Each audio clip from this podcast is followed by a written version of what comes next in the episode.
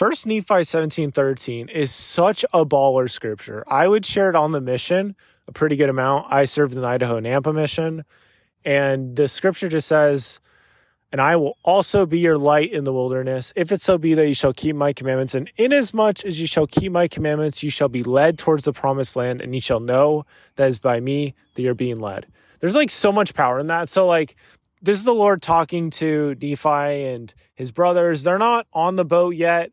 They have some provisions. They've been building up some provisions enough to make this journey. I think that's another part of it that we don't often talk about. For them to like last on the sea, I think they're on the sea for like a year ish, maybe. Like for that to happen, they had to have a lot of provisions in order to make that happen. I feel like for me, like I'm preparing to move to Florida right now. This is where I'm at. I'm building the ship.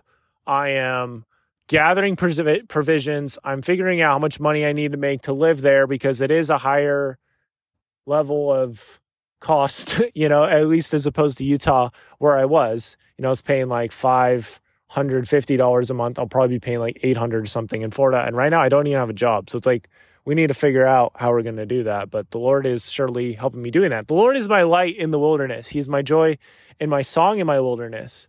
By day and by night, He leads me along in my wilderness. You know, the Lord is my light, hymn number 89. That is such a great hymn. I also really like in the scripture how it talks about how you will know that is by me that you are being led. Like you will you will know, like you will be able to sense it or understand it. And when I read this on the mission, I just was like, dude, you're going to have a testimony.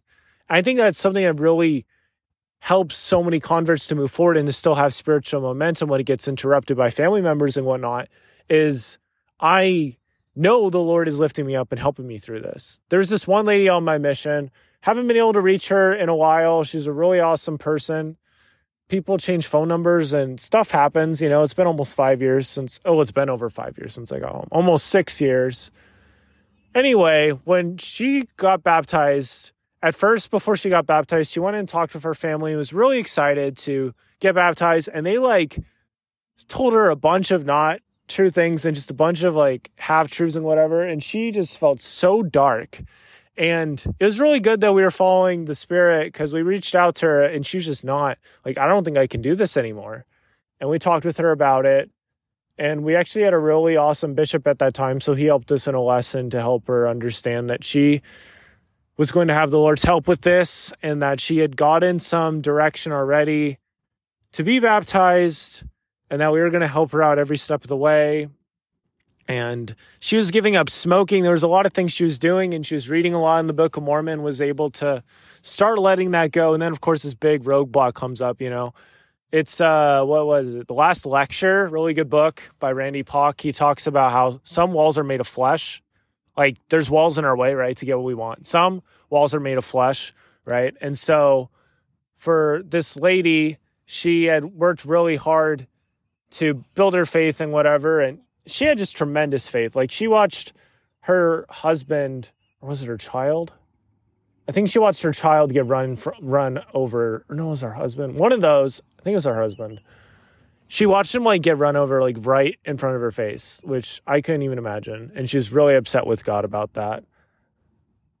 Anyway, like she trusted him in her wilderness in her yeah she trusted him in her wilderness. Yeah and then she got baptized and she was really excited and she got to go and talk with her family and she was full of the spirit and they warmed up to it and one of her children actually went to the baptism and it was it was good you know it was it was good. So the lord can soften hearts. He is the light in the life of the world right? Mosiah 16 9 9 and 10 and then we have, you know, John 8 12.